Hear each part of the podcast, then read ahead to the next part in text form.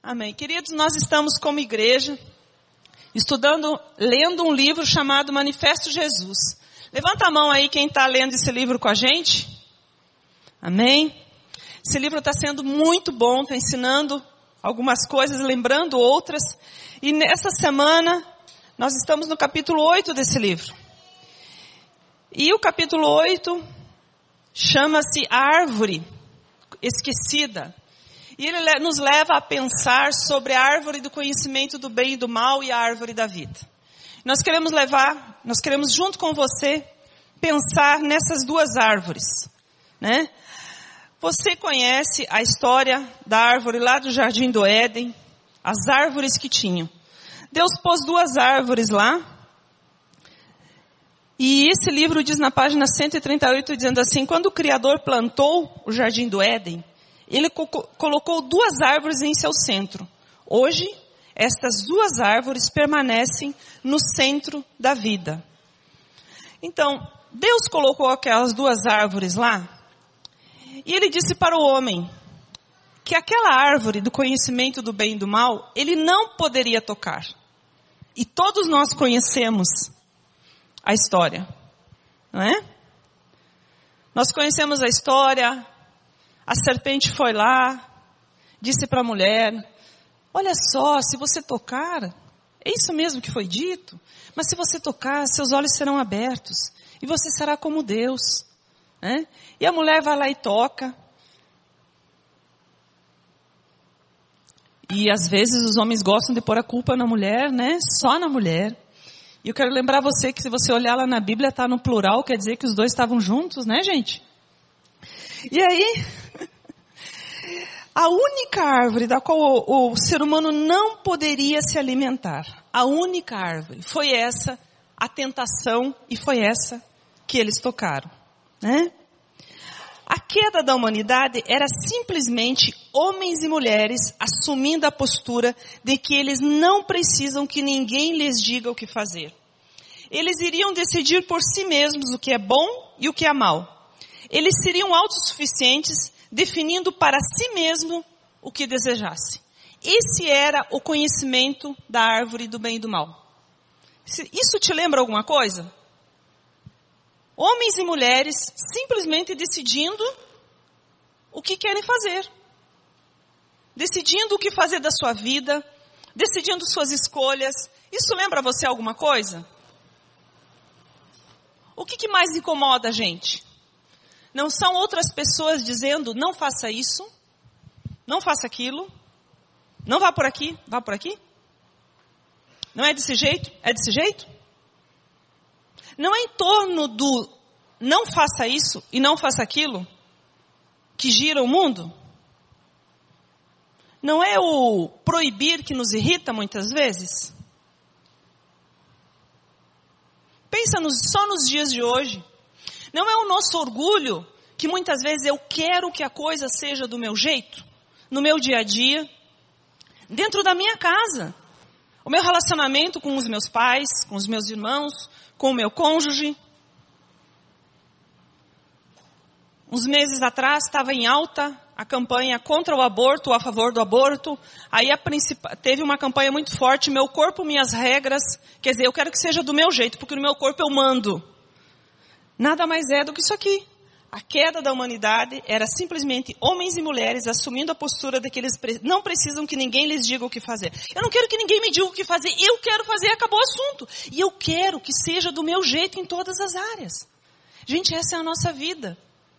A gente sempre está brigando para fazer do nosso jeito. Então, o homem buscou se saciar da árvore do conhecimento do bem e do mal e se esqueceu da árvore da vida. Esqueceu aquela outra árvore que tinha lá. E parece que nós estamos buscando, até hoje, agir da mesma forma. Nós estamos buscando, muitas vezes, nós deixamos de nos alimentarmos da árvore do conhecimento do bem e do mal. Que o livro se refere que é Jesus Cristo. Da árvore da vida, desculpa, que é Jesus Cristo. E nós estamos ainda, muitas vezes, gerenciando as nossas vidas na árvore do conhecimento do bem e do mal. Decidimos com base no que achamos ser mais conveniente às nossas preferências. Mesmo aquelas pessoas que são eticamente corretas, com alto padrão de, de moralidade, conhecedoras das, das doutrinas a respeito de Deus, ou religiosas, se esforçam por escolher o bem em detrimento do mal. Mas não foi para esse tipo de vida que Deus nos chamou. Não foi para nós ficarmos baseando as nossas decisões e os nossos esforços no que é bem ou no que é mal. Não foi para isso que Deus chamou você e eu. Deus não chamou você para você ser bonzinho ou malzinho. Às vezes uma pessoa chega e fala assim, Tuca, ora aí, que eu estou trazendo uma amiga minha, um amigo meu aqui na igreja. Ele é muito gente boa, só falta Jesus. Já ouviu isso? Querido, quer dizer uma coisa que só falta Jesus, falta tudo.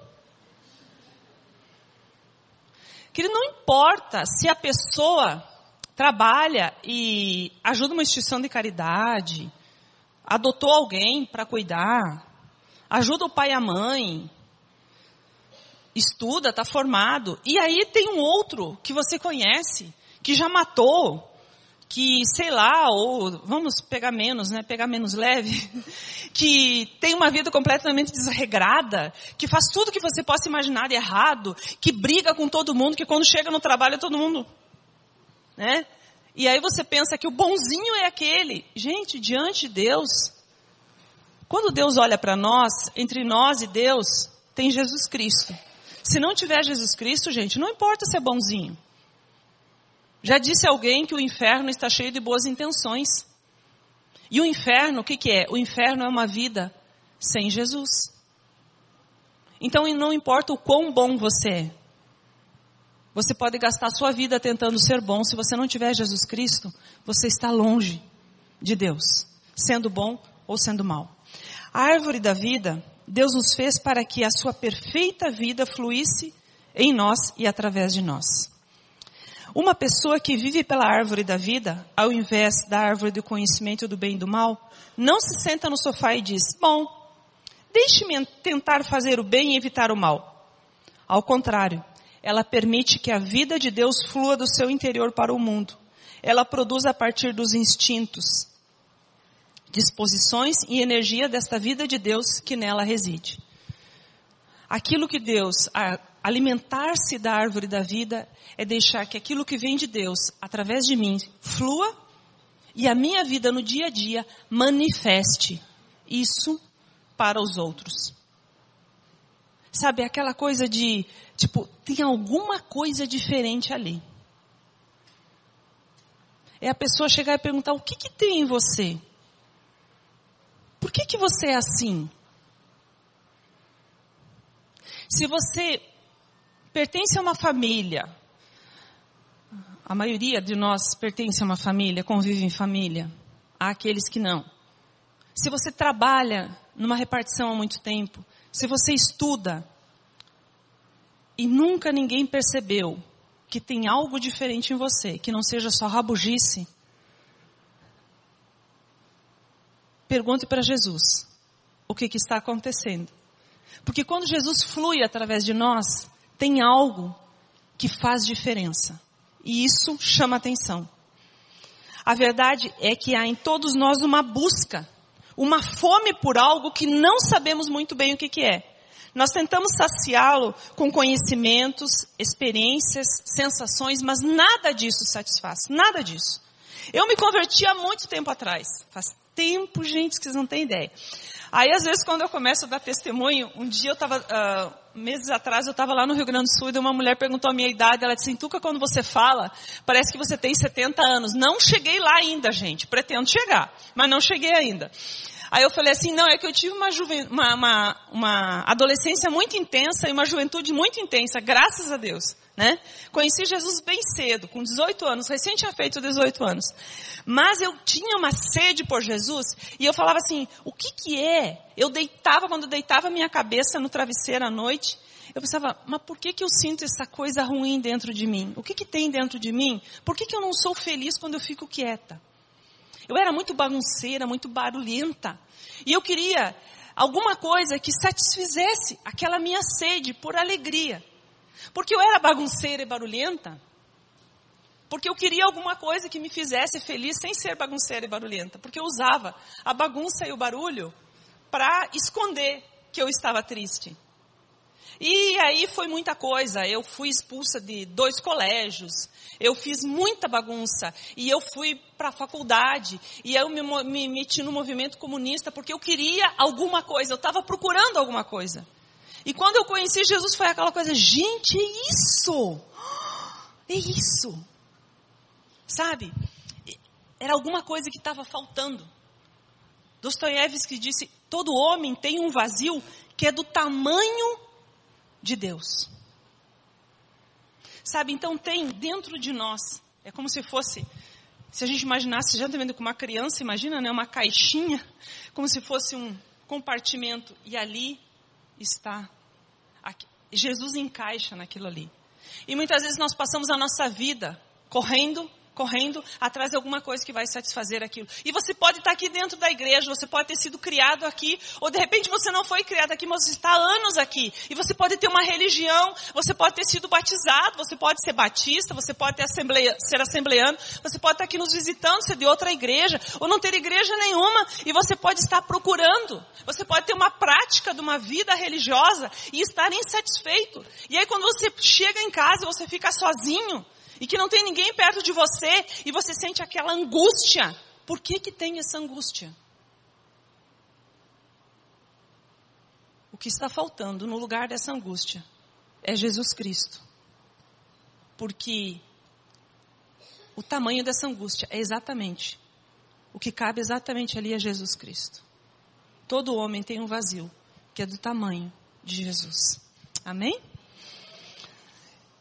A história da humanidade é a história de pessoas buscando preencher esse vazio de diversas formas e se alimentando de diversas fontes. Mas, como eu falei, só tem uma forma de preencher e é através de Jesus. E nós vamos olhar alguns textos no Evangelho de João que vão nos mostrar formas de preencher esse vazio. E o primeiro deles, convido você a abrir sua Bíblia no, no Evangelho de João, como eu falei, no capítulo 4.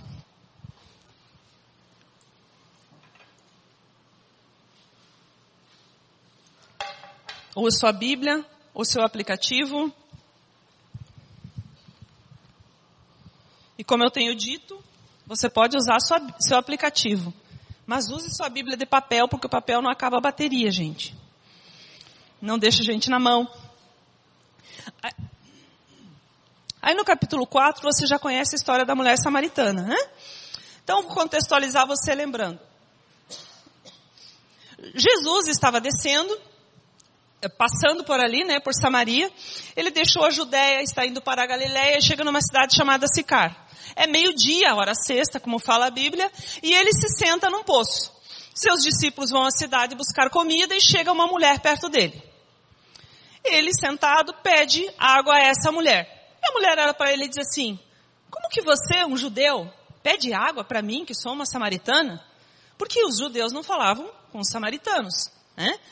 E aí, a mulher fala isso para ele, e daí Jesus diz assim: se você conhecesse o dom de Deus e soubesse, você pediria, né? o versículo 10 é assim: se você conhecesse o dom de Deus e quem lhe está pedindo água, você lhe teria pedido água e ele lhe teria dado água viva.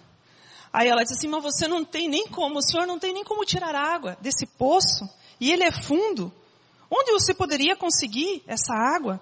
Aí ela fala assim para ele: acaso você é maior que o nosso pai Jacó, que nos deu esse poço, e do qual ele mesmo bebeu, e os seus filhos e o seu gado? Antes de entrar na sequência, eu quero contextualizar você um pouquinho sobre a pessoa de Jesus. Quem é esse Jesus que a gente fala? Quando nós estamos falando para você que Jesus é, quando nós estamos mostrando para você aquilo que Jesus faz na vida das pessoas, e quando a gente sobe aqui e a gente está dizendo que quem tem Jesus não tem falta de nada, e quando a gente diz que a vida com Jesus é algo que é incomparável a qualquer outra experiência, nós estamos falando do Jesus que te conhece satisfaz a sede da tua alma. Esse Jesus, ele quebra todos os paradigmas. Um judeu jamais falaria como um samaritano. Eles consideravam os samaritanos impuros, os religiosos consideravam os samaritanos impuros.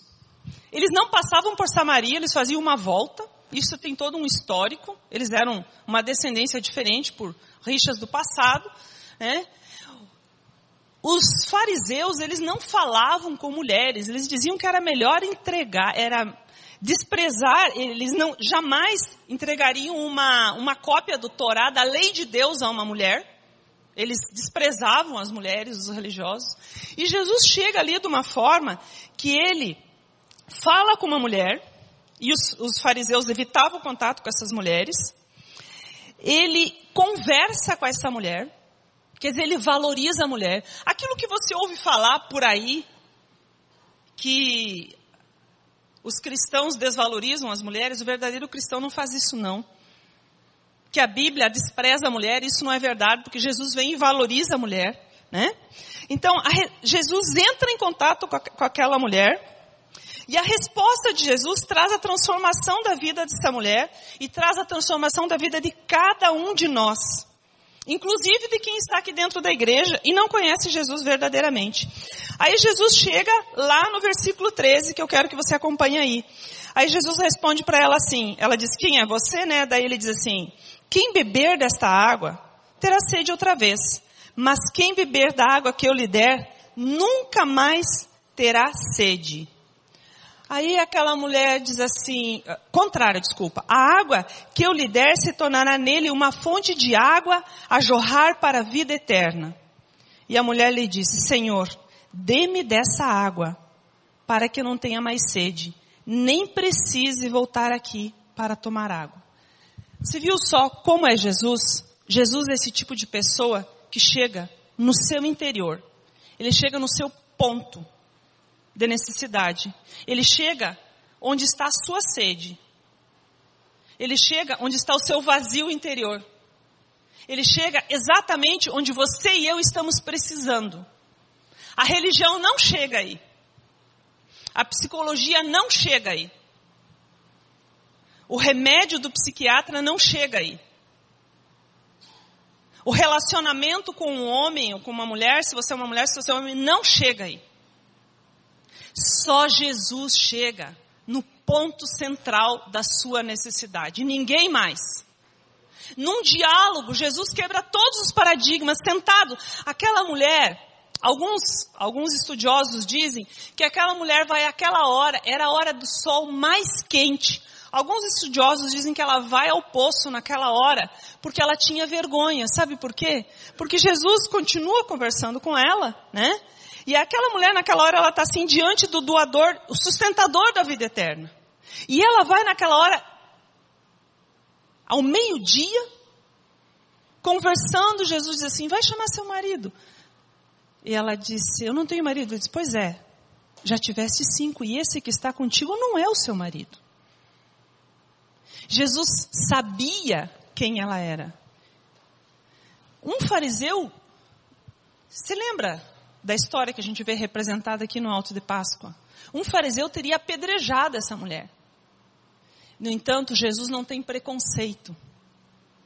Jesus não tem nada a ver com religião, religião tem preconceito. E Jesus estende amor a essa mulher. Jesus é o doador da água da vida. Ele é a água da vida. Ele satisfaz a sua sede, a minha sede. Então a necessidade que você está sentindo, a sede que você sente, isso que está clamando por dentro de você, é só Jesus, querido. Não é outra coisa. Não é, o, aconselhamento pode ajudar. A terapia pode ajudar, mas é só Jesus que vai levar você à satisfação total. Não se deixe enganar por outra fonte, por outra coisa. Né? Nós podemos buscar satisfação em fontes erradas, na religião, na bondade, em causas, em ministério, em pessoas, em pastores, em títulos, em profissões. Então Jesus, em Jesus, Jesus acessa um lugar, um ponto no coração daquela mulher que nenhuma outra pessoa havia acessado. Nenhum homem nunca chegou. A religião, os costumes, a prática. Por quê? Porque ela tinha religião. Você viu que ela chamou Jacó de pai. Ela tinha as práticas daquele povo. E ela tinha os homens, muitos homens. Quer dizer, aquilo que muitas vezes você acha, você que está aí, como diz o, o, o, Beto, né? Você que está aí no, no Vale da Ingratidão, né? Sem namorado, sem namorada. Você acha que um relacionamento pode levar você à satisfação? Ela tinha esses relacionamentos. Guarde uma coisa na sua cabeça. Nada, nem ninguém neste mundo irá preencher ou satisfazer a sede de Jesus no seu interior. Nada. Nada. Você pode estar com uma tristeza profunda, você pode estar com uma doença no seu físico. Você pode estar com alguma coisa que pode ser consequência de falta de relacionamento com Jesus. Mas não se esqueça que nada, nem ninguém nesse mundo irá preencher ou satisfazer a sede de Jesus no seu interior. O amor, o toque, a divindade de Jesus o diferencia de todas as nossas buscas e recursos. Levou a mulher samaritana e nos leva de forma individual a entender a declaração e o reconhecimento de sua pessoa em nós. O amor, o toque de Jesus, ele chega em nós de uma forma, queridos, que é indescritível. E ninguém chega até onde ele chega. Ninguém, somente ele. Aí Jesus declara, eles continuam conversando e essa mulher está diante do doador da vida, está diante da água da vida, mas ela ainda não entendeu. E ela, eles continuam conversando, ela diz, eu sei que viria um Messias. E ela se refere a esse Messias que viria e explicaria tudo aquilo. Que viria um Messias que libertaria o povo. Aí Jesus diz para ela, eu sou esse Messias. Eu que falo com você. E a história da mulher samaritana você conhece e continua. E essa mulher, ela entende que é Jesus é o Messias. E ela sai anunciando para o povo dela. E depois, adiante no capítulo, você pode ler, os outros dizem, nós estamos indo a Ele não mais pelo que você está falando, mas por aquilo que nós vivenciamos. Então, queridos, Jesus, Ele traz para você a satisfação e na, no momento que você está satisfeito em Jesus, isso passa para a vida das pessoas, vem por você e flui. E isso se manifesta de forma que traz cura não somente a sua vida, mas a vida de outros. Para preencher esse vazio, segundo ponto, encontre em Jesus a verdadeira satisfação. Na sua Bíblia, aí no mesmo Evangelho, vamos para o capítulo 6. Você no capítulo 6 de João, você vê a história começa com a multiplicação dos pães, vem Jesus andando sobre as águas, acalmando a tempestade, e a, partir do, do versículo 25 nós vemos Jesus, o pão da vida. Né? Você conhece essa história? E aí, quando Jesus faz, faz o milagre da, da do, de andar sobre as águas, Antes ele tinha multiplicado os pães, sempre Jesus, quando ele, muitas vezes, quando ele termina um milagre, ele faz um milagre, ele some e vai se encontrar com Deus. No outro dia, aqueles homens vão procurar Jesus depois, durante a noite acontece dele andar sobre as águas. No outro dia, os homens vão procurar Jesus e não o acham. Aí eles entram no barco, atravessam e vão procurar Jesus. Quando eles encontram Jesus, Jesus chega, Jesus tem essa particularidade, né? Ele toca no ponto. Lá no versículo 25, ele diz assim: A verdade é que vocês estão me procurando não porque viram os sinais miraculosos, mas porque comeram os pães e ficaram satisfeitos. Aqueles homens estavam procurando Jesus porque eles queriam satisfazer a carne. A busca por Jesus só se torna verdadeira e nobre quando a motivação é correta. Por isso que você e eu podemos procurar por religião, podemos procurar por satisfação e por coisas que vão nos trazer uma tranquilidade que não é verdadeira. Uma tranquilidade que vai ser disfarçada e que ela vai acabar e ela vai trazer desequilíbrio e depois você vai querer mais e mais, como dizem que são as drogas. Graças a Deus eu nunca experimentei. Né? Mas diz que a droga é assim, você toma uma dose e depois precisa mais e mais e mais. Quando você busca satisfação em fontes erradas, você depois vai desequilibrar e precisar voltar e buscar e buscar. E Jesus não, ele traz a verdadeira satisfação. Então eles buscavam porque ele havia literalmente enchido seus estômagos. E eles continuam conversando e Jesus diz assim: não busquem pela, não, não, busquem a comida, não trabalhem pela comida que se estraga, mas trabalhem pela comida que permanece para a vida eterna, que o Filho do Homem pode lhes dar. Jesus aqui estava falando da pessoa dele, mas eles não conseguiam ver Jesus, tinha uma venda, eles não conseguiam ver que Jesus era o Messias, tinha uma venda em seus olhos, e eles continuam dialogando, e aí eles dizem, procurem esse alimento, procurem essa comida que o Senhor, que o Deus, o Pai colocou, e nessa comida Deus colocou o selo de aprovação. Jesus estava dizendo que Ele era, só que eles não conseguiam ver isso porque eles estavam como que uma venda diante dos olhos deles.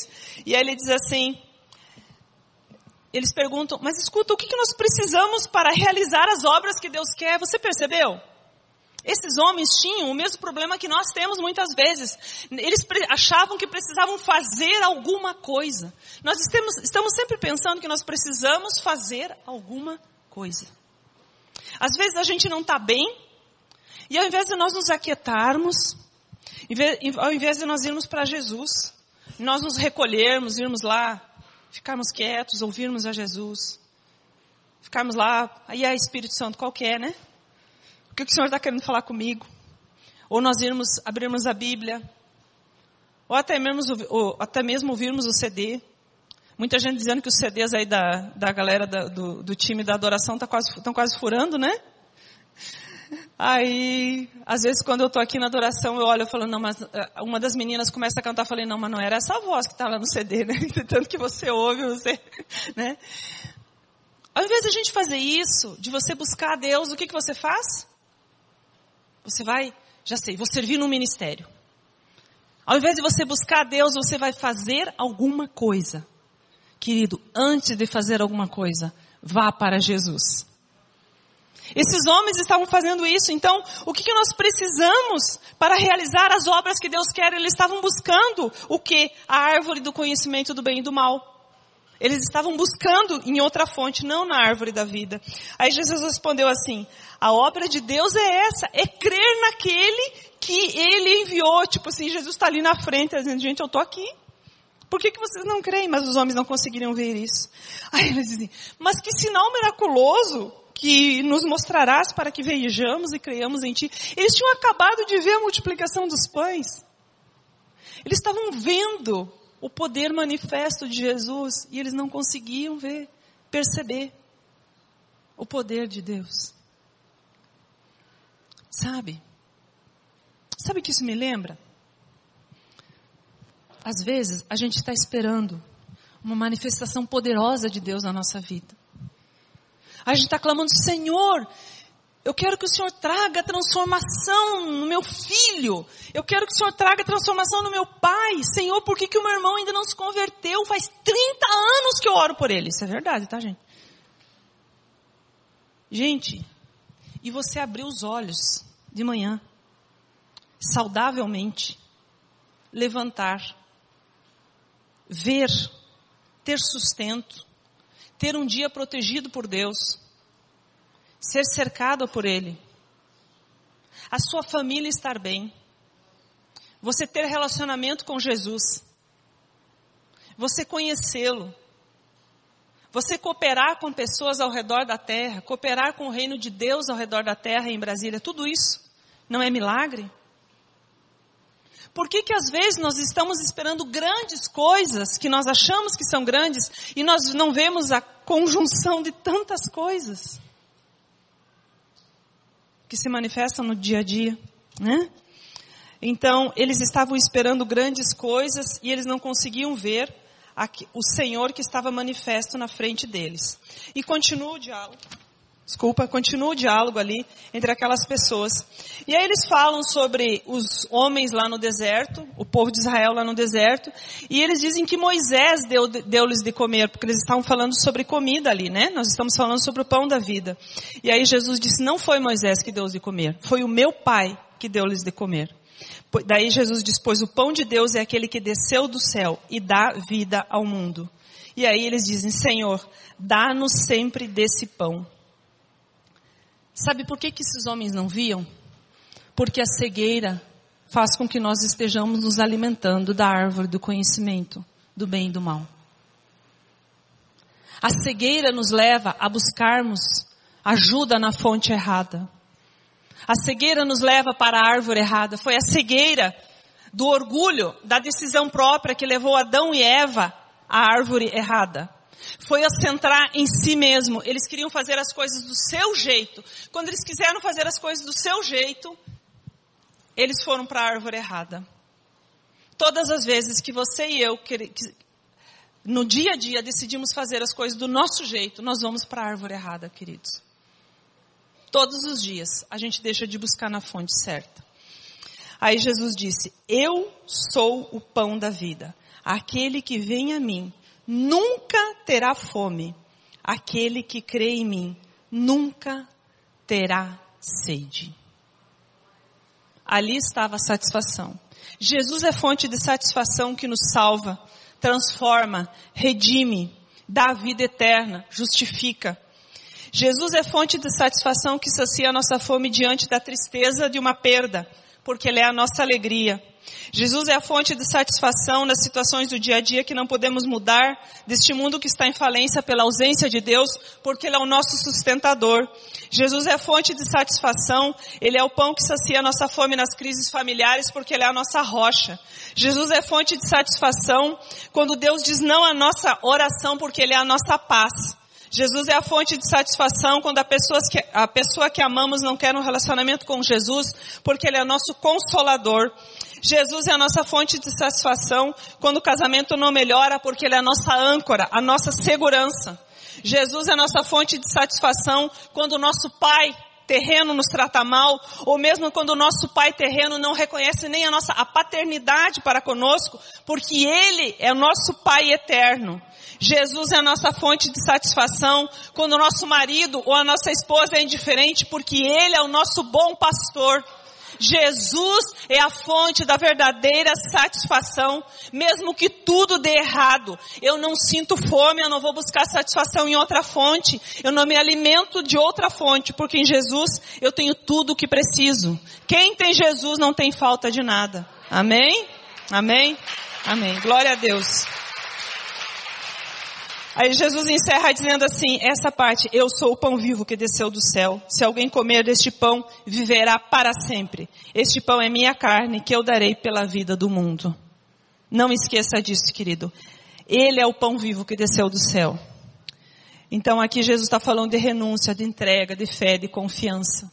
E esses homens acham duro esse discurso, porque ele diz que quando eu vou, você e eu vamos para Jesus, tem uma entrega, é deixar o eu para trás. E eles acham duro esse discurso por causa disso. E daquela, uh, capítulo 6, versículos 66 a 68, daquela hora em diante, muitos dos seus discípulos voltaram atrás e deixaram de segui-lo. E Jesus perguntou aos doze, vocês também não querem ir? Simão Pedro respondeu-lhe, Senhor, para quem iremos? Tu tens as palavras de vida eterna. Amém? Não esqueça, porque Ele é fonte de satisfação. Ele tem as palavras de vida eterna. Nele está a nossa satisfação. Ele tem tudo que você e eu precisamos. Mas também para preencher esse vazio, quando esse vazio é preenchido porque Ele é a nossa fonte de satisfação, Ele é que sacia a nossa sede, nós recebemos a Jesus recebemos de Jesus a capacidade de frutificar. Convido você a ir lá para o versículo, o capítulo 15 de João, para uma passagem bem conhecida, a videira e os ramos. A videira verdadeira. Esses dias você ouviu aqui na abertura da semana de santificação, o Beto falou sobre a videira verdadeira. Aí Jesus diz a videira verdadeira, eu sou a videira verdadeira e meu pai é o agricultor. Todo ramo que estando em mim não dá fruto, ele corta, e todo que dá fruto, ele poda, para que dê mais fruto ainda. Vocês já estão limpos pela palavra que lhes tenho falado. Permaneçam em mim e eu permanecerei em vocês. Nenhum ramo que pode dar fruto por si mesmo, nenhum ramo pode dar fruto por si mesmo, se não permanecer na videira. Vocês também não podem dar fruto se não permanecerem em mim. Eu sou a videira, vocês são os ramos. Se alguém permanecer em mim e eu nele, esse dará muito fruto, pois sem mim vocês não podem fazer coisa alguma. Se alguém não permanecer em mim, será como o ramo que é jogado fora e seca. Tais ramos não são apanhados, lançados no, ao fogo e queimados. Se vocês permanecerem em mim e as minhas palavras permanecerem em vocês, pedirão o que quiserem e será concedido. Meu Pai é glorificado pelo fato de vocês darem muito fruto e assim serão meus discípulos. Queridos, receba de Jesus a capacidade de frutificar. Jesus diz aí, nós destacamos João 15, 5, eu sou a videira, vocês são os ramos. Se alguém permanecer em mim e eu nele, esse dá muito fruto, pois sem mim vocês não podem fazer coisa alguma. Quando Jesus, quando nós estamos satisfeitos em Jesus, quando nós entendemos que Ele é a fonte da nossa satisfação, Ele é tudo o que nós precisamos, a consequência é essa satisfação, como eu falei antes, estar em nós e fluir para os outros. E nós estaremos nos alimentando da videira. A, a única fonte de alimento de um verdadeiro cristão é Jesus Cristo. Vocês lembram aqui na, o Beto mostrou umas imagens aqui na semana, na abertura da semana de santificação e avivamento, e a imagem que mais me chamou a atenção foi quando ele mostrou que a videira cresce e alguns ramos às vezes eles deixam de seguir um caminho normal e eles crescem e vão para a terra e se enterram ao lado da, da, do, do tronco. E quando acontece isso, o ramo se enterra e ele começa a criar uma vida própria, ele cria um tronco secundário, digamos. E aí, a pessoa que está cuidando, que vem fazer a poda, ele corta aquele ramo fora, ele é arrancado e jogado fora. Por quê? Porque ele está buscando alimento num outro lugar que não é o seu tronco principal. Se você e eu estamos ligados na videira, nós buscamos alimentos na fonte certa. Jesus Cristo. E daremos muito fruto. Eu sou a videira, vocês são os ramos. Se alguém permanecer em mim e eu nele, esse dá muito fruto, pois sem mim vocês não podem fazer coisa alguma. O ramo que permanece ligado à videira produz justiça, santidade e influencia outros a um relacionamento pessoal com Jesus. Seremos aquela videira bonita que a gente vê nas fotos, ou quem já teve em casa, ou já morou em regiões assim. Quando você passa, quando você anda debaixo da videira, você vê aqueles ramos e aquelas folhas lindas, verdes, e aqueles cachos de uva lindos assim, carregados. Que a gente tem vontade de arrancar ali na hora e começar a comer a uva na mesma hora. Dessa forma, dar muito fruto sabe, a nossa vida, glorificar a Jesus, a nossa vida, onde nós estivermos, as pessoas olharem e verem, aí tem alguma coisa diferente, a nossa alegria contagiante. Nesse livro eles falam, assim, que um dos autores fala que não tem nenhum tipo de vida mais contagiante, mais alegre, mais interessante que a vida com Jesus. E é isso que nós queremos estimular você, não é uma vida com religião, não é uma coisa assim que você, ah, é, eu, eu sou de uma igreja, eu convido você para. Não, você não convida a pessoa para vir numa igreja, querido. Você não convida a pessoa para ter uma religião. Você convida a pessoa para ter um relacionamento com Jesus Cristo, que é a água da vida, que é a fonte de satisfação, que é a videira verdadeira. Sabe? Inferno é o fim de uma vida sem Jesus. Inferno pode ser. Você está morando aqui no Lago Sul, na casa mais linda que existe. Eu vou dizer para você, eu não entendi a fama do Lago Sul. Eu entendi esses dias, uns, ali na semana de santificação e avivamento, um dos nossos preletores estava hospedado aqui numa dessa, num lugar aí X. Nós fomos levá-lo em casa. E eu não sei onde a gente entrou, não sei por onde a gente passou. Eu sei que de repente a gente entrou numa esquina assim, eu olhei para o lado e eu vi uma casa imensa. Grande, branca, aquelas casas assim com aquelas as grades altas, cheias de guarda e coisa, mas assim bem protegida, né? Mas com as grades finas para a gente ver a casa, né? E aquelas luzes assim, tudo. Eu falei, gente, que casa é essa? Parece a Casa Branca. é, aí eu olhei assim, eu falei, agora eu entendi a fama do Lago Sul. Aí eu olhei para outra casa, eu falei, olha essa.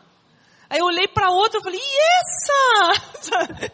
Aí nós entramos e fomos deixar ele num lugar, eu falei, e essa? Aí nós fizemos a volta e passou um carro por nós, eu falei, Beto, hoje eu entendi a fama do Lago Sul. Até então eu não tinha entendido, porque eu vi umas casas assim, não tão suntuosas, né? Então, gente, sabe? Jesus é mais que isso. Porque a satisfação que Jesus traz, aquilo que Jesus põe em você é muito mais importante que isso. Não é uma satisfação. Lá dentro pode estar alguém tremendamente infeliz. Lá dentro tem mulheres que podem não estar viciadas em cocaína, mas estão viciadas em barbitúricos. Estão no fundo do poço da depressão. Estão sustentando psicólogos e terapeutas. Estão jovens que se drogam e que precisam saber que Jesus Cristo é. E quem vai falar a eles é você e eu. Eles precisam saber que Jesus Cristo é tudo o que eles precisam. Por isso que você e eu não precisamos ter religião, nós precisamos ter vida com Jesus. Amém? Uma vida verdadeira que transforma. Deus queria que os seres humanos comessem da árvore da vida. Comer da árvore da vida significaria receber a vida eterna de Deus em si mesmos. A árvore da vida era a própria, vida, a própria vida de Deus se tornando acessível para os seres humanos. Hoje, a árvore da vida é o Senhor Jesus Cristo. É essa árvore da vida que você e eu devemos, nessa árvore que você e eu devemos estar firmados e anunciarmos aos outros. Aquele que tem ouvidos, ouça o que o Espírito diz às igrejas. Ao vencedor darei o direito de comer da árvore da vida, que está no paraíso de Deus. Amém? Vencer aqui nesse versículo significa permanecer fiel ao Senhor, independente do que aconteça, querido. Amar a Jesus é isso. Independente do que aconteça, eu permaneço firme a Jesus. Eu amo profundamente, independente da situação, independente do que acontece no dia a dia, independente da conta bancária, de como, tá meu, como está meu relacionamento em casa, como está no trabalho, o que está acontecendo ao redor da minha casa, do mundo, porque Jesus é, eu estou firme. Pode estar uma câmera na minha frente mostrando que o, que o pescoço vai ser cortado. Eu sei onde eu vou estar dali um pouquinho, gente. Quem estava aqui ouviu no começo do ano. Os homens aqui da igreja perseguida, não foi filmado, não foi noticiado porque não podia. Uma igreja perseguida descoberta. Aí os homens pegaram as mães, os pais e puseram as crianças e puseram um rolo, um, um, aqueles tratores que, que é aquele rolo compressor grande que a gente vê passando nos asfaltos.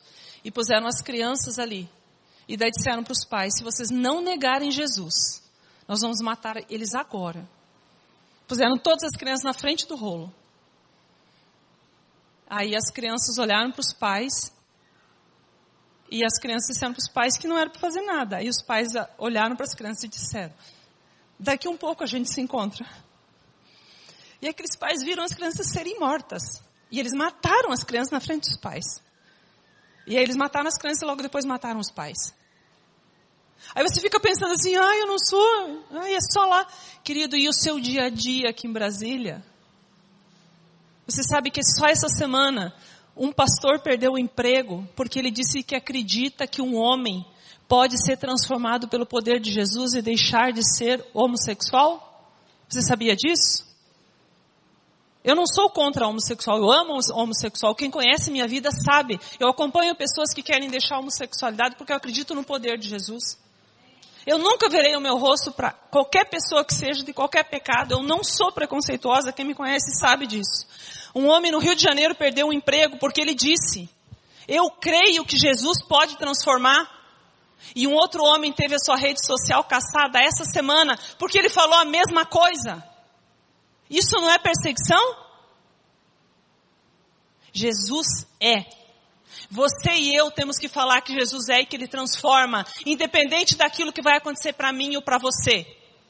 Isso não é agredir as pessoas, isso não é ir para uma rede social e falar mal, isso não é chegar no seu emprego e ficar discursando contra os outros, não é nada disso. Isso é ter postura e dizer, eu amo Jesus, eu creio que Ele transforma, e a sua vida demonstrar esse amor. Amém? Vamos.